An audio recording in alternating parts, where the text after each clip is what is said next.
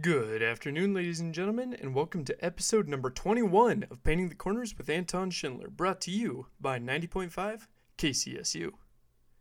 In the last episode, we recapped the 2021 opening day and went over all the fun stats that came out of the U.S. government recognized national holiday.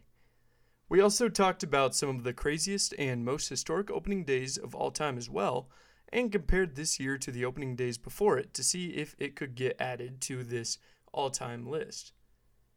But above all, we talked about the decision to move the All Star game to Coors Field, which honestly still puts a smile on my face every time that I hear it. But this week's episode is going to be quite a bit different than that.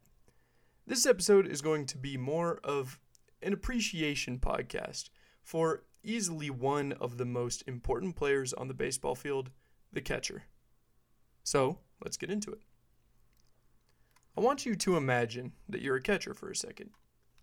You're cramped in a little box between a 6 foot 4 inch, 220 pound hitter swinging a hard ash wooden bat and an umpire that's directly behind you.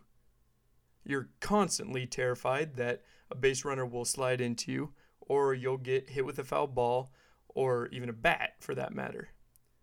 But you stay in that position, squatting just a few inches above the ground for a full three hour, nine inning game, hoping that the game probably won't find its way into extra innings.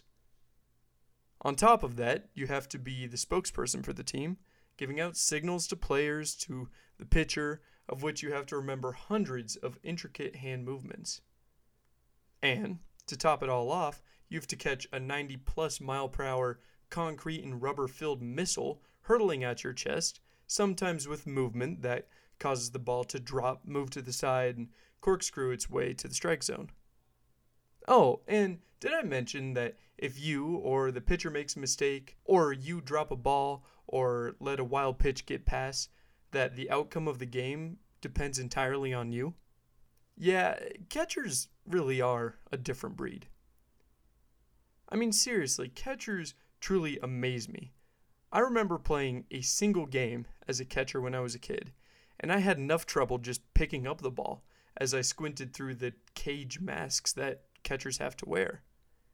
I mean, not to mention picking up the ball coming at you at a million miles an hour, where you have to make thousands of decisions in an instant, and keeping your eye on that run on first base who's starting to take a bit of a dangerous lead. Now, it's important to note that a lot of catchers aren't really known for their bats. I mean, sure, there are a few that stand out, but it's always the incredible defense that these catchers have that is way more important to the team. I think it's even more impressive when you get a guy in the MLB that has been a professional level catcher for longer than most other players in the MLB play. The first still active, by the way, player that comes to mind is Yadier Molina. Now, Yadi is possibly one of the greatest MLB catchers of all time, and has played 18 seasons, racking up 9 All Star appearances, 9 Gold Gloves, 4 Platinum Gloves, a Silver Slugger, and 2 World Series rings. And what about Johnny Bench, who had 17 seasons under his belt? Bench found himself with a Rookie of the Year award, two MVP awards, a Hall of Fame career, and he even had hands that were big enough to hold seven baseballs at a time.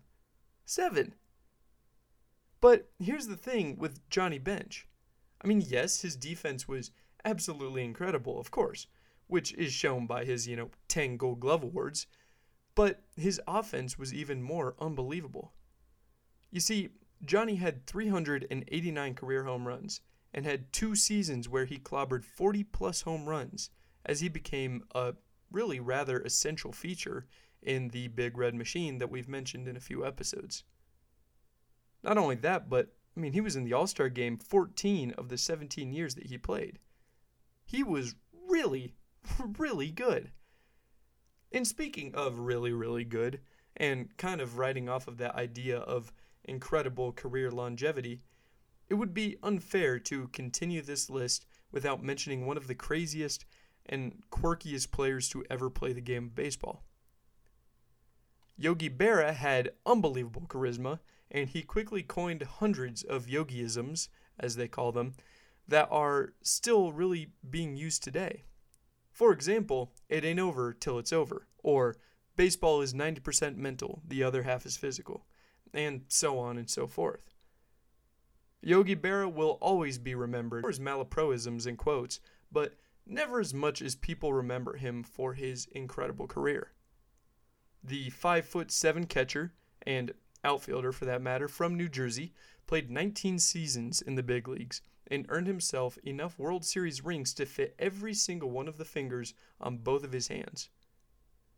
Not only that, but he made 18 All Star games while he continued to collect three MVP awards.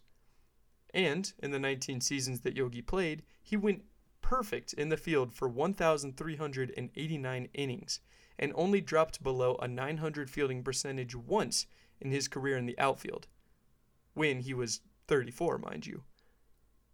Not only that, but Yogi had 2,150 hits, 358 career home runs, and a career 285 batting average, and a postseason batting average of 274 with 71 hits and 39 RBIs, by the way. To be fair, it's quite a big sample size for Yogi Berra. But I don't know about you, but for me at least, it really makes your knees just hurt thinking about all of these catchers, doesn't it?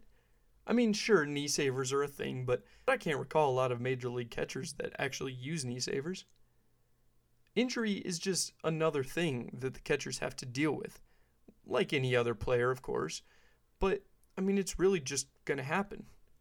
It's a very injury prone position, without a doubt.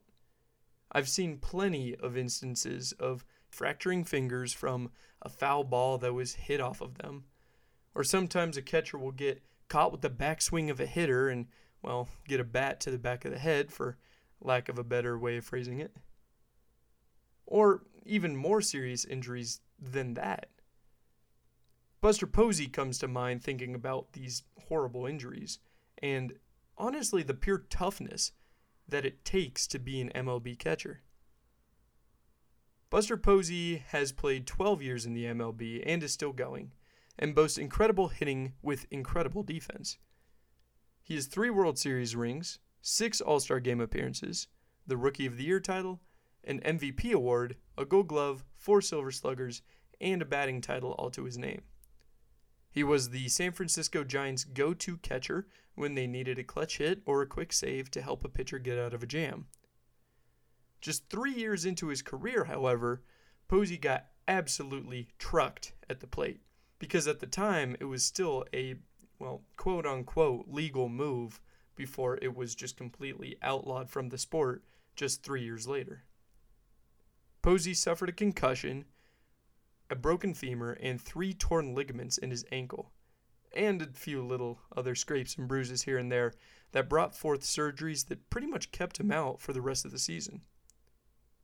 Now, usually, such an injury to really anyone could scare a baseball player into early retirement, as you can imagine. But for Buster Posey, it was really just the start. The very next year, Posey hit a career best 336, a total, by the way, that led the entire major leagues that year, and earned his MVP award then. Since then, he's been rock solid for the Giants, continuing to smash his way to a career 302 batting average. And I think that Buster is a perfect example of just how unbelievably tough catchers really are. I mean, you really don't see catchers out on the IL for very long, as they're always just eager to continue to help their team in any way that they can. And speaking of home plate collisions, what about the altercation between Pete Rose and the then up and coming Cleveland Indians product, Ray Fosse? Well, this one, unlike Posey's injury, happened in the bottom of the 12th inning of the 1970 All Star game. That's right. This was an exhibition game, and it still happened. On a close play at the plate, Rose crashed into Fosse as he went to guard the plate and ended up fracturing and completely separating the shoulder of Fosse. But even Fosse continued to play 12 seasons in the MLB, getting another All Star appearance afterwards, two Gold Gloves, and two World Series rings before he retired for good. He never really excelled at the same pace that he was after the collision, but even he continued to play consistent enough baseball that he was able to stay in the league for quite a while afterwards. A lot of catchers will end up transferring to a different position as they get older and their knees start to go and due to injuries and all kinds of stuff like that. A good example of this is Joe Mauer. Joe Mauer, who, by the way, is one of my favorite catchers of all time, honestly up there with Buster Posey, played for 15 years in the MLB, 11 of which he was the starting catcher for the Twins. Now, in that time, he became one of the best hitting catchers baseball has ever seen. He led the major leagues in batting average twice and the American League three times. He won the MVP award once and picked up five Silver Sluggers and three batting titles. And that was the reason that the Twins decided that maybe it was better for him to move out of that catching position and give it to a much younger person with a lot younger knees and just put him at first base instead.